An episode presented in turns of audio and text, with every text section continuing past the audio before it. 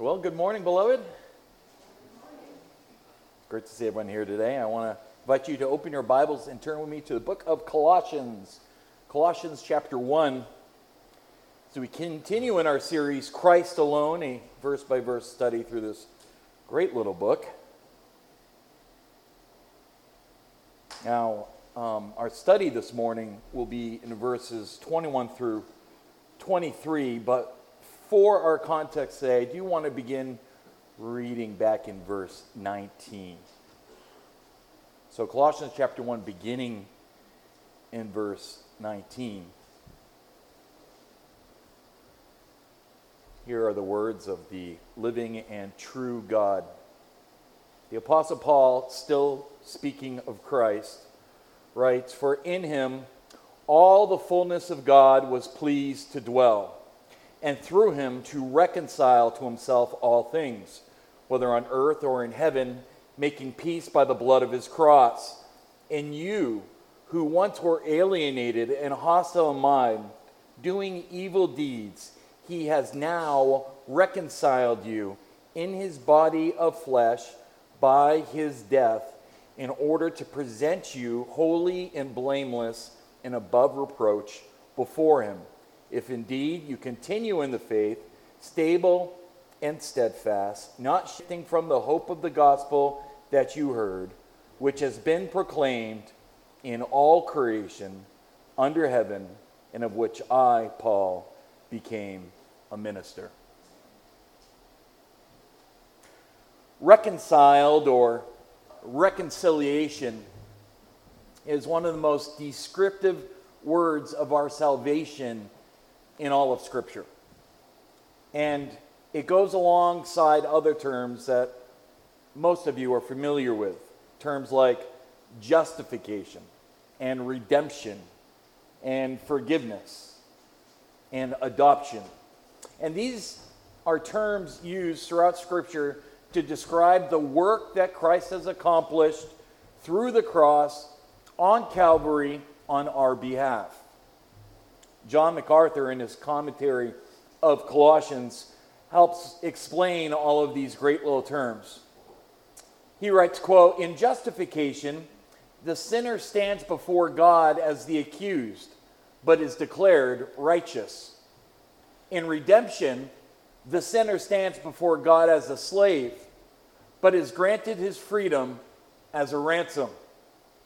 In forgiveness, the sinner stands before God as a debtor, but the debt which has been paid by Christ is forgotten. In adoption, the sinner stands before God as a stranger, but is made a son.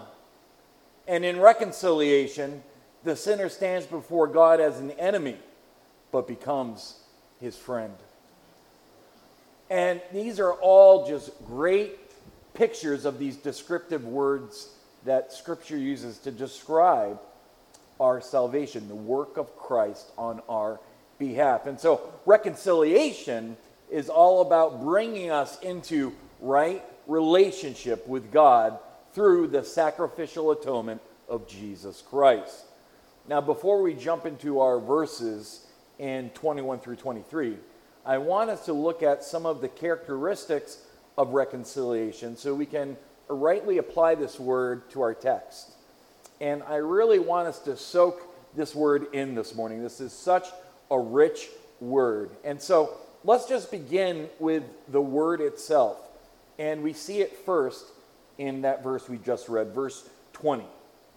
That word reconcile or reconciliation is the Greek word katallasso. And katallasso means to change from one state of feeling to another or that it describes an exchange.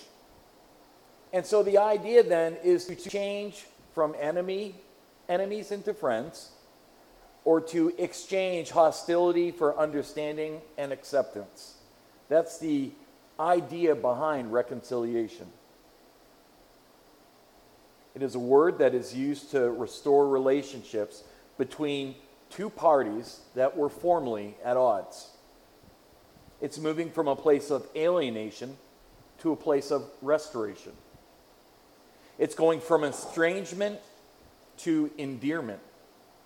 And we see Paul use this word when he speaks of a change in a relationship. For example, in 1 Corinthians chapter 7, he uses it when he refers to a separated wife being reconciled to her husband. Or in Matthew chapter 5, Jesus, is, Jesus uses the word to speak of a brother being reconciled to another brother. He said, If you are offering your gift at the altar, and there remember that your brother has something against you, leave your gift there before the altar, and first go and be reconciled to your brother, and then come and offer your gift. But here in Colossians 1, the word katalasso is referring to man being restored into right relationship, not with man, but with God. And because of this, Paul uses a slightly different word here.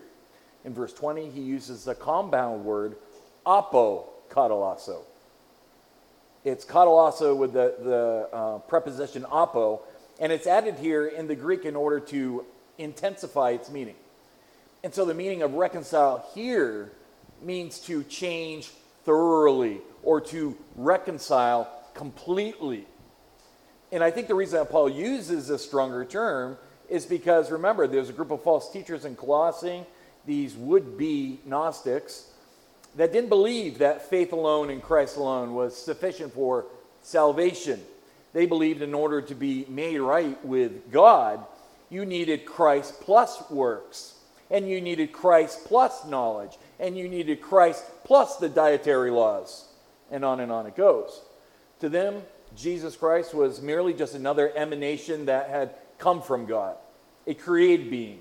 And if you wanted to be made right with God, there was always something more for you to do or for you to learn. And Paul is saying here, no. Christ by himself, with no help from any other emanations, thank you, is perfectly powerful and capable to thoroughly reconcile humanity back to himself. And by the way, when it comes to being reconciled to God, it is always a one sided process. Notice what it says in verse 20. Paul writes, and through him, that is, through Jesus Christ, to reconcile to himself all things when it comes to reconciliation, Christ is always, always, always the initiator. We love him because he first loved us. So God is always the initiator and we are always the responder. 2 Corinthians chapter 5 verse 18 says, "All this is from God, who through Christ reconciled us to himself." So God always initiates the move. He is the one who restores us, fallen man, from the fall, and that is reconciliation. Now, you might be wondering, why is that? I mean, why can't I make the first move? Why is it always God? Well, that takes us to the second part of the meaning of this word reconciliation. In the Greek, that term katalasso was also used for um, financial transactions and it meant a financial exchange. So, for example, in exchange for money, goods or ser- services were rendered of an equal value for the money which was paid for it. And when that transaction was completed, those two parties were said to be reconciled. So, in order for us to be reconciled unto God, there must be a transaction that occurs. And so, I just want you to hold on to that thought for a little bit here, and we're going to come back to that because it's very important. But just remember for God to reconcile us, there must be a transaction that occurs. That's the main idea here. All right, so that's the meaning of reconciliation. Let's now look at the magnitude of it, the, the magnitude of reconciliation. And for that, I take you again to verse 20. Notice what it says here. Paul writes, And through him, through Christ, to reconcile to himself all things, whether on earth or in heaven, making peace by the blood of his cross. Verse 21 And you, who once were alienated and hostile in mind, doing evil deeds, he has now reconciled in his body of flesh by his death in order to present you holy and blameless and above reproach before him. So there are two categories of reconciliation. Number one, all things, and that speaks of the entire created universe, all of it. And then number two, people in particular. So, first of all, let's look at all things. God's ultimate plan is to restore creation because a curse has been placed on it because of the fall. And this is how the book of Genesis begins, right? It starts very early on. We see God look at all that He made, and He looked at it and He said, What? It was very good. Very good. But it didn't stay good for long, did it? And by the time we come to Genesis 3, a curse has fallen upon his creation because of Adam's sin. And the good creation was now marred by man's sin, thus, the need to be reconciled back to God. Now, I want to show you this in Scripture. So put a marker there in Colossians 1 and turn to Romans chapter 8 for a moment. Romans chapter 8 has some additional information which will help us to better understand this concept. Romans 8, verse 20 is where we're going to begin, and I'll just read down to verse 22.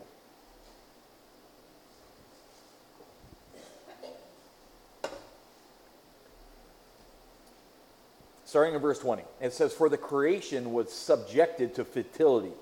That's referring to the curse. Not willingly, but because of him who subjected it in hope that the creation itself will be set free from its bondage to corruption and obtain the freedom of the glory of the children of God. For we know that the whole creation has been groaning together in the pains of childbirth until now. So here we see the vast magnitude of the consequences of sin, right? Creation itself is corrupted. It's described as being in bondage. And it groans to be delivered, to be set free, like a mother who's in pain as she's about to give childbirth. So sin disrupted the harmony between creation and creator. And God's plan from the beginning was when the fullness of time has come, he will reconcile all things back to himself. Now, when Paul says all things back there in Colossians 1, verse 20, he isn't talking about everyone and everything. Some have taken this verse to teach universalism that says all things here means that eventually every person will, in fact, be saved. Even Satan and his demons will one day be reconciled. But that's obviously not true. For, as just one example, Revelation chapter 20 says the devil and all his minion and all the dead will be thrown into the lake of fire, and they will be tormented day and night forever and ever. All things simply means that in the end, all things will come in subjection to Christ under his feet. We all know the words of Philippians chapter 2, verse 8 and being found in appearance as a man, he humbled himself and became obedient to the point of death, even the death of the cross. Therefore, God has also highly exalted him and given him the name which is above every name, that at the name of Jesus every knee should bow of those in heaven, of those on the earth, and of those under the earth, the dead, and that every tongue should confess that Jesus Christ is Lord to the glory of God the Father. In no way is Colossians 1 and, or, and or Philippians 2 saying that everyone will be saved.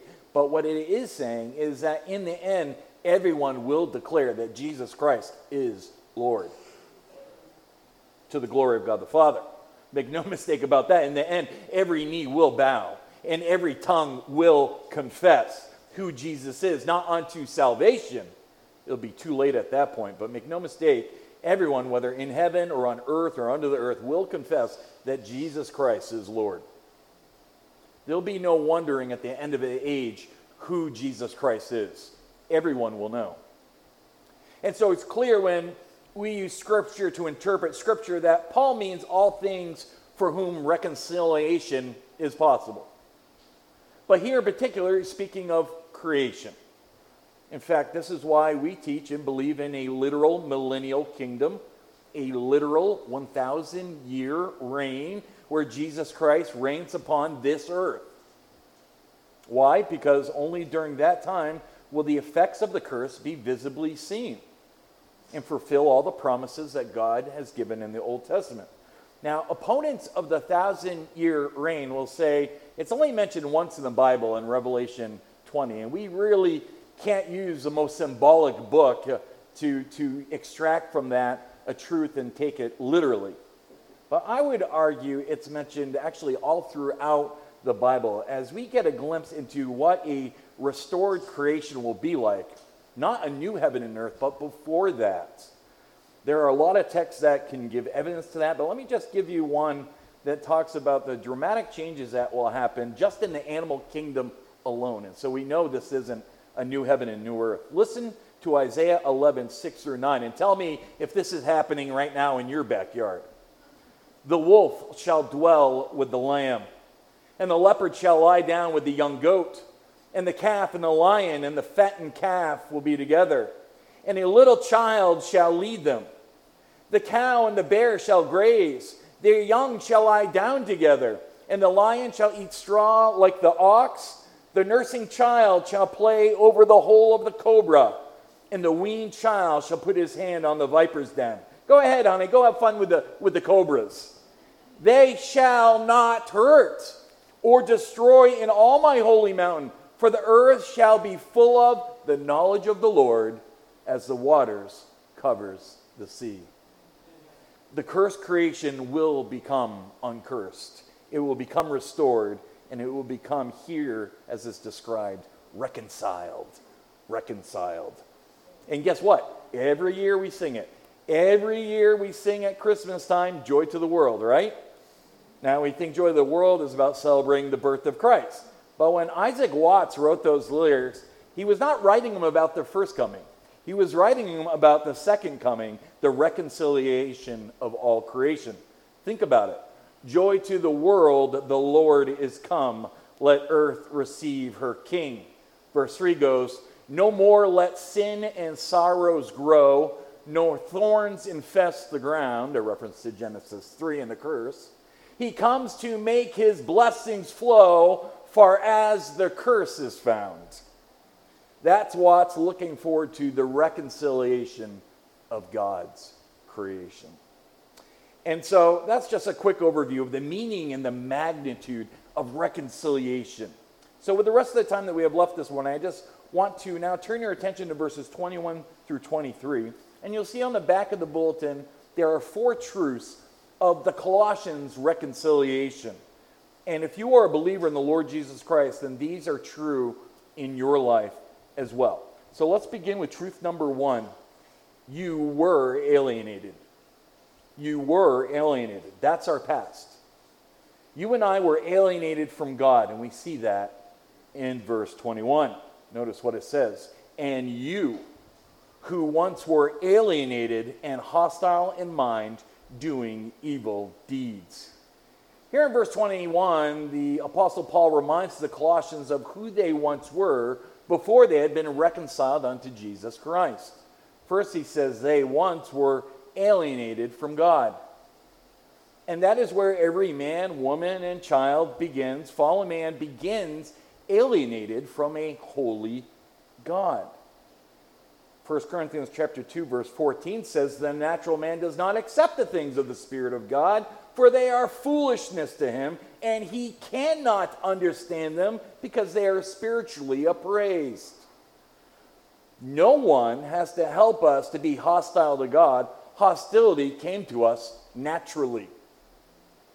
Now, let's look at that threefold description of man's depravity given here. First is the word alienated. Alienated. And this word in the Greek means to be estranged from, it means to be separated from, it means to be completely cut off. Before their reconciliation, the Colossians were completely estranged to God. And that is true of everyone before we came to a saving faith of Jesus Christ. That is why everyone needs to be born again. Because at birth, we are all alienated from God. Ephesians 2, verse 12 says, Remember that you were at that time separated from Christ, alienated from the commonwealth of Israel, and strangers to the covenants of promise, having no hope and without God in the world. Sounds pretty desperate.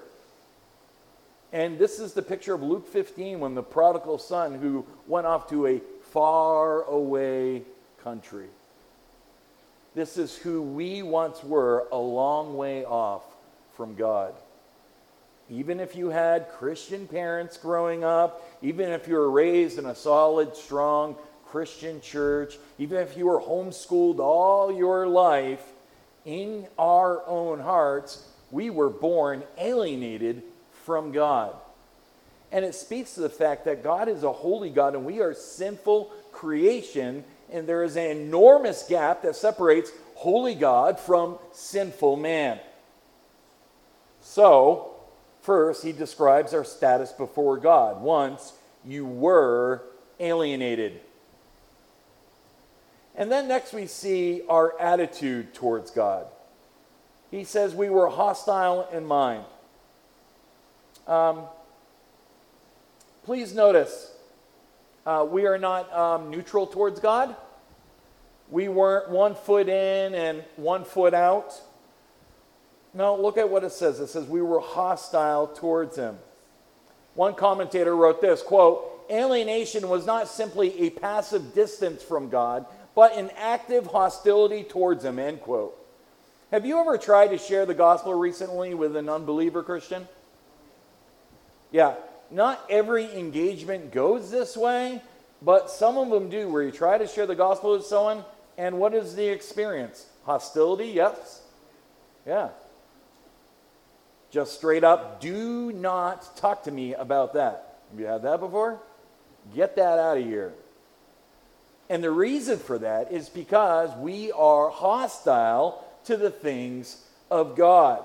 Jesus describes it this way in John 3 19 through 20. He says, This is the judgment that the light, that is Christ, has come into the world, and men love the darkness rather than the light, for their deeds were evil. For everyone who does evil hates the light and does not come to the light for fear that his deeds will be exposed. And that's the natural state of every unbeliever. He hates the light and does not come to the light for fear that his deeds will be exposed. That's why when you share the gospel with someone, um, especially in our climate of today, uh, where everyone's right and your truth works for you and whatever you believe is fine as long as you're sincere about it. Um, fallen man does not like to be told that you are sinful and that you're going to hell because you have sinned against a holy God. They'll say, I'm not a bad person. Are you kidding me? Look at him down there. He's worse. Well, that actually leads us to the final description in verse 21 as we were alienated from God, hostile in mind, and number three, doing evil deeds. We just read John 3 that fallen man loves the darkness rather than the light, for their deeds were evil. You see, the problem isn't in ignorance of God, but rather a willful love of man's sin. We love our sin. No one had to teach us how to be sinners. No one had to teach us how to engage in evil deeds. We were born dead in our trespasses and sins. We were by nature children of wrath, just as all the rest. We were birthed into this world with a radically corrupt sin nature that had a bent inclination towards doing evil deeds, and we did it to the max. That's what he's saying here that our evil deeds flow out of our hostility in mind towards God. Well, that summarizes our past alienation. We were estranged from God through Adam's sin and fall in the garden, separated from Christ, alienated from the commonwealth of Israel, strangers to the covenants and promises, having no hope and without God in the world. That's alienation. That's who we were.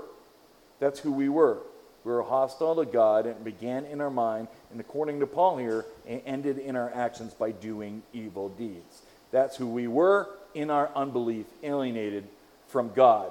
But that leads us to our second truth this morning. And if you have been born again, you are now reconciled. Now reconciled. And this is your present condition if you were a believer in Jesus Christ. The only way out of our evil condition, not just the evil of the world, but the evil internal to us, is spelled out in the first half of verse 22. Notice, he has now reconciled in his body of flesh by his death. There it is.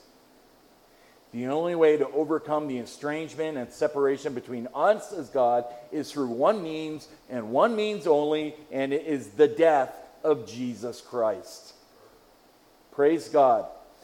That is the only force powerful enough to overcome our body of sin that is in us. Sin in the New Testament is never represented as this little bitty cluster of mistakes that we make.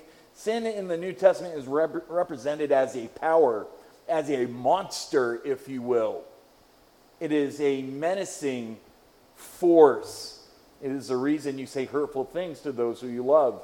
It's the reason you're tempted to lie, the reason you're tempted to covet, the reason you're tempted to lust, and on and on it goes.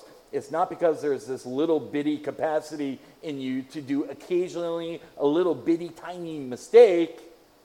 That's how us Americans like to think of our sin. No, it's that there is a monstrous power in us by nature that manifests evil in all sorts of ways.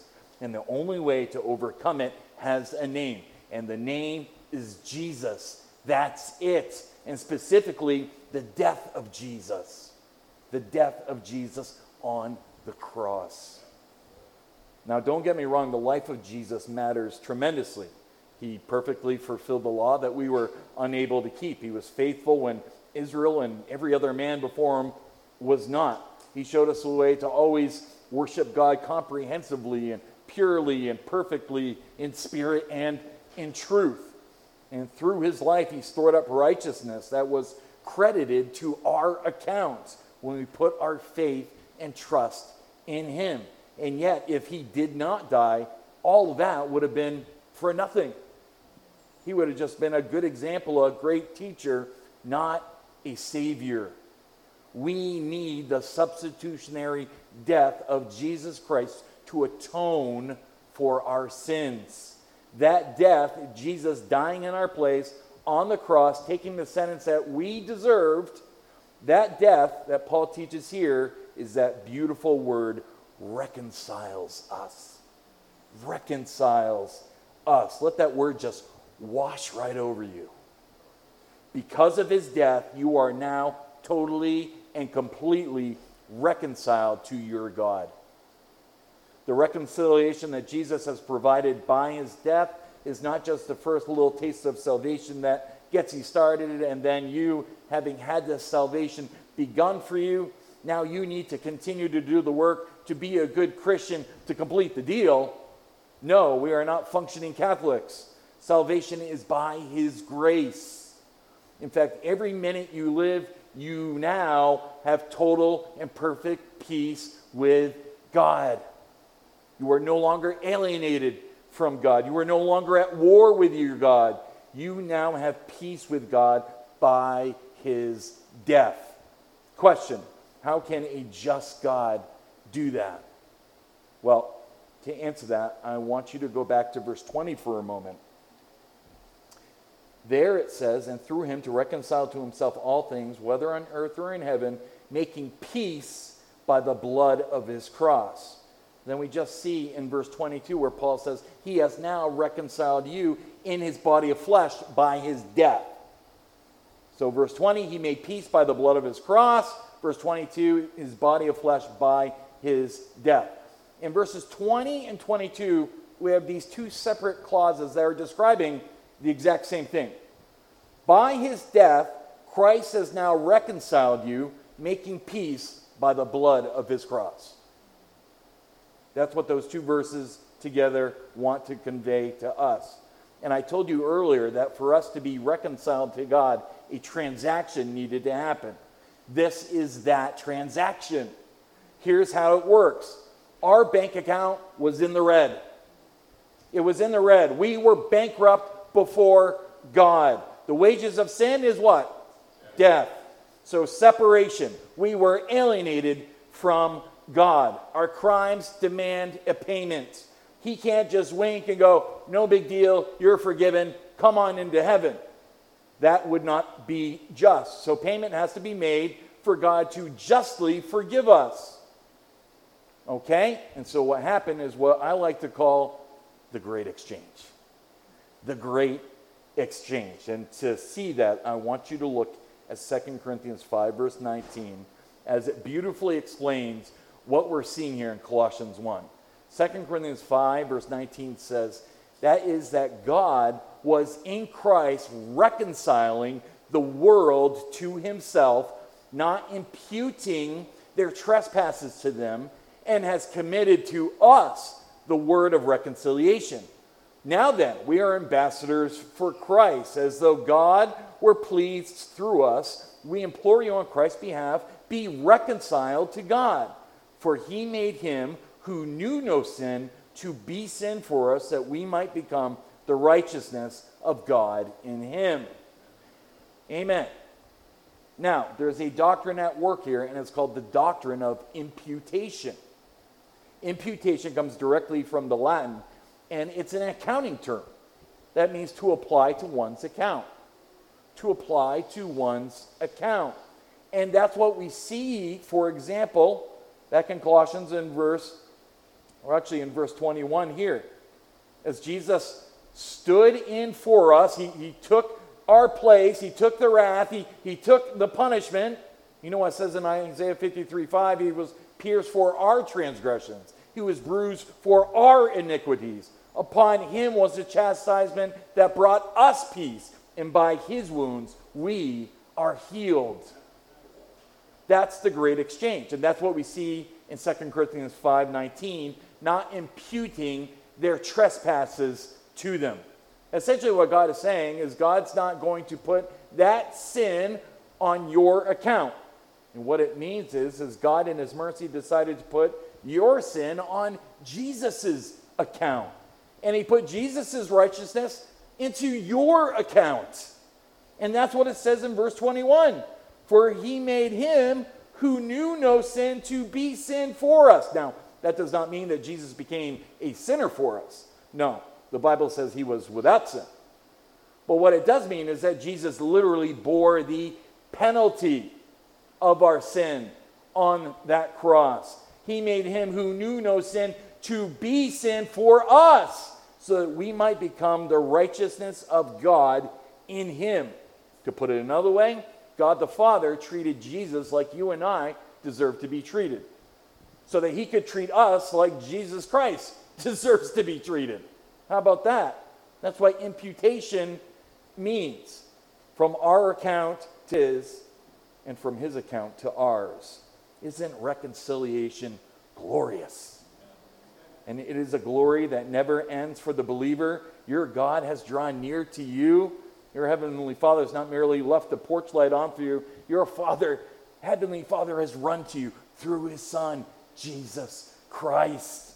And if you have faith in Christ, if you trust in the blood of Christ, if you believe Jesus rose from the dead, if you have repented from your sins and cry out to Christ, you will have this perfect peace with God.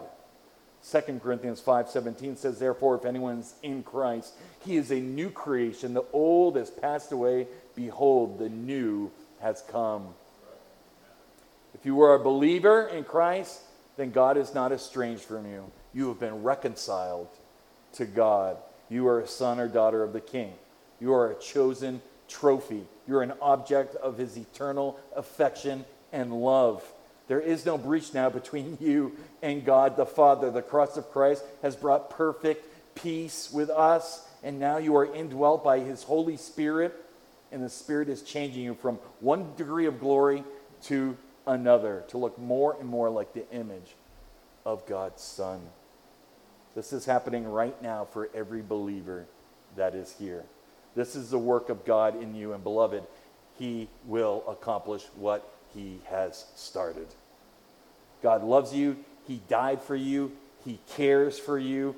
God is so gracious to you. But the good news does not end there. Our third truth this morning is about our future. You will be blameless. You will be blameless. God has every minute of your future covered, and it's all wrapped up in His amazing grace. Notice what it says at the end of verse 22 in order to present you holy and blameless and above reproach before Him. You know, that is the purpose of the cross of Christ. It's ultimately to present you before God the Father on the last day, holy and blameless and above reproach. Do you think there's power in the blood of Christ? you need to understand that this is what you now are in the sight of God. This is not who you and I are in our experience, but this is how God sees you in His Son. And on that last day, this is who you and I actually will be. Now, let's look at these three descriptions for a moment and flush this out. First, he will present you holy before God. This is hagios in the Greek, and it means that we are separated from sin, and more than that, that we are set apart unto God. Are you set apart unto God? That is being holy. It has to do with the believer's relationship with God, that God is first in your life. And as a result of our union with Jesus Christ, God sees believers as holy. Now, get that now he sees us as his son. God's son, Jesus Christ, imputed into our account his own righteousness. Ephesians 1, verse 4 says, Even as he chose us in him before the foundation of the world, that we should be holy and blameless before him. That's Ephesians 1 4. And again, let me read 2 Corinthians 5:21. For he made him who knew no sin to be sin for us that we might become the righteousness of God in him. Secondly, we see the word blameless. On that final day, God the Son will present you and I before God the Father holy and blameless. Now, this word for blameless means without blemish. It's actually used in the Septuagint, the, the Greek translation of the Old Testament, to speak of sacrificial animals. In the New Testament, it refers to Christ as the spotless Lamb of God.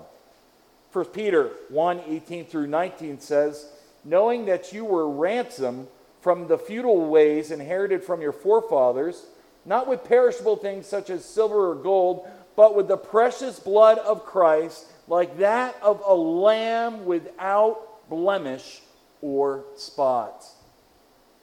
And then the final description we see is this term beyond reproach. And this word goes beyond blameless. This word means not only are we without blemish, but also that no one can bring a charge against us. You will be presented to God beyond reproach. Romans 8, verse 33 says, who will bring a charge against God's elect? God is the one who justifies. Who is the one who condemns? Christ Jesus is he who died. Yes, rather, who was raised, who is at the right hand of God.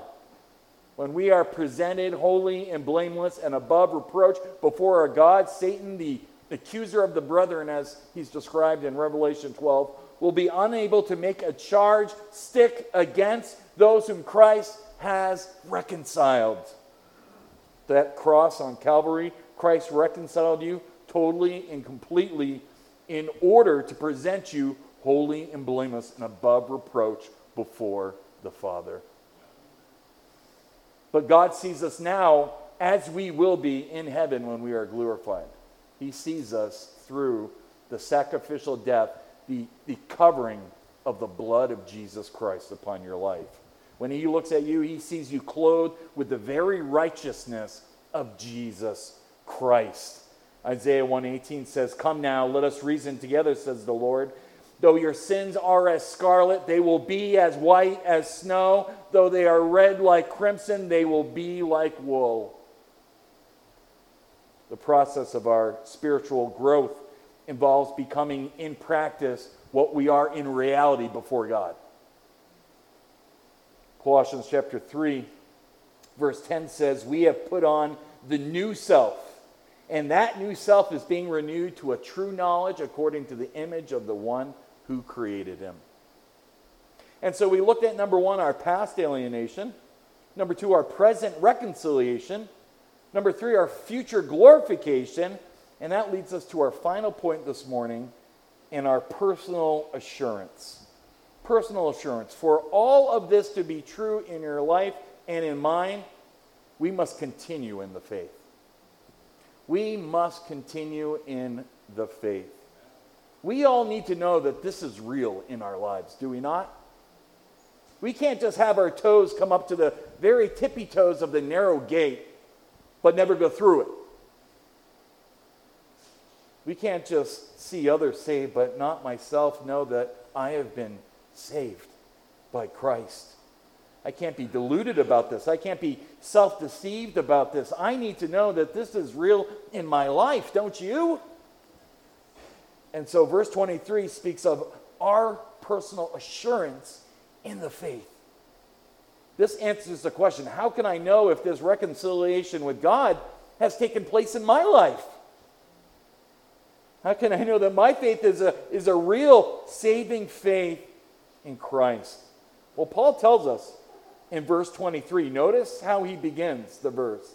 He starts with the word if. If. Now, that word if should capture our attention. You have been reconciled if. You are no longer alienated from your God if your faith in Jesus Christ is genuine if indeed you continue in the faith. Now, the faith here refers not to our faith, it refers to the faith, the Christian faith. It returns to the teachings of Christ, or refers to the truth of the gospel, it refers to the person and work of our Lord. It is objective faith, not subjective faith. And to continue in the faith speaks of perseverance and endurance in the objective Christian faith, meaning if you are lured away from the truth or deceived about the person and work of Jesus Christ, and you become deceived by, say, this Gnostic teaching about the Lord, it is clear evidence that you were never saved to begin with. In other words, the saving faith you thought you had never came down from above. It was never seared into your heart through the Holy Spirit, because if you had true saving faith, you would continue in the faith. In spite of all the falsehoods and teachers around you, you will not be dismayed. You will not be led astray. You know the voice of the teacher. 1 John 2:19 explains this for us in incredible detail and answers the question for us. Um, First John here, the apostle is explaining to the church why all these people have gone and left. They were, they, they, we baptized them. They were singing the songs with us. They came every week to church, but now they, they've left us and they went following after those teachers of Antichrist. And so he says, yes, they went out from us but they were not of us. They were never of us. For if they had been of us, they would have continued with us. But they went out that it might become plain that they are all not of us. There's an old saying that goes, the faith that fizzles before the finish had a flaw from the start. It's kind of like a faith that goes up like a rocket and comes down like a rock it's not real. It was never real faith. It's not how you start the race, it's how you finish the race before us. So he says, if indeed you continue in the faith. Perseverance becomes the bottom line, it becomes the ultimate validation of your faith. Again, John MacArthur writes truth and time go hand in hand over the long haul, continuing in Christian truth and pursuing that in personal holiness. And then Paul adds stable and steadfast. Now, that word stable means to be grounded like a, a solid um, building on a firm foundation. Here's the picture of a stable believer, and, and, and he's grounded in biblical truth. He, he's grounded and abiding in Christ, and he will not move. And that's why it's necessary for us to preach the full counsel of God, the full word of truth, so that those who truly know the Lord have a firm foundation for their faith. That's why we're not preaching 10 steps on how to have your best life now. That's not the faith.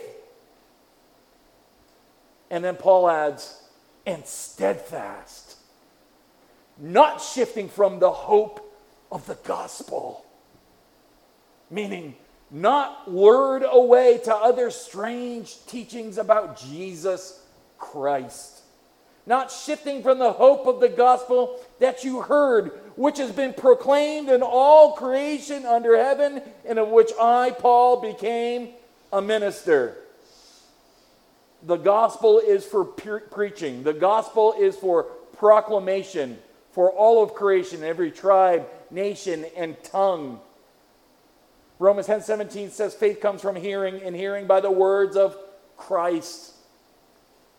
So Paul is saying to the church in Colossae, continue in the faith and doing what you did at first. Stay stable and steadfast, not shifting from the hope of the gospel that you heard.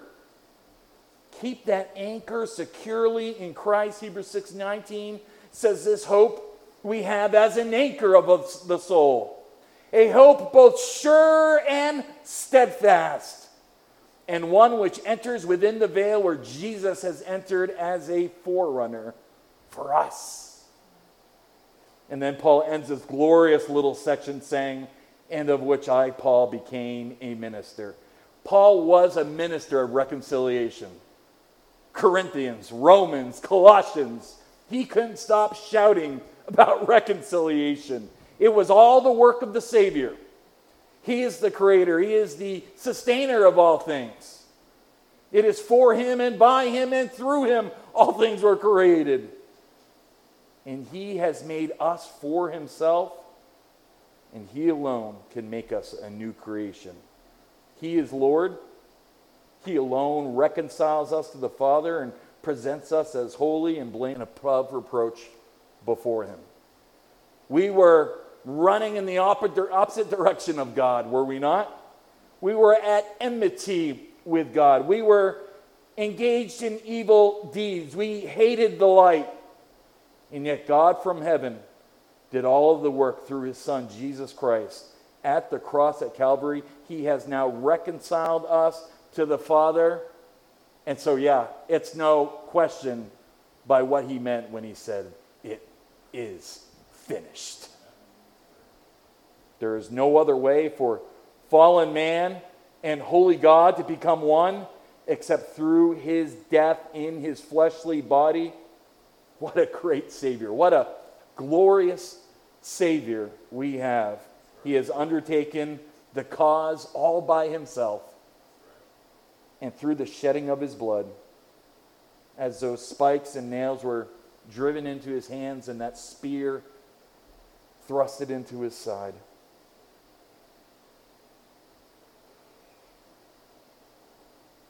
It was through that death. That death. In his fleshly body, that he took holy God and, and sinful man, reconciled us together by faith in Christ.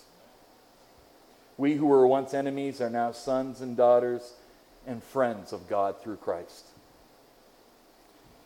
I pray that you truly believe upon this Christ and call upon him, because if you don't, all other ground is sinking sand.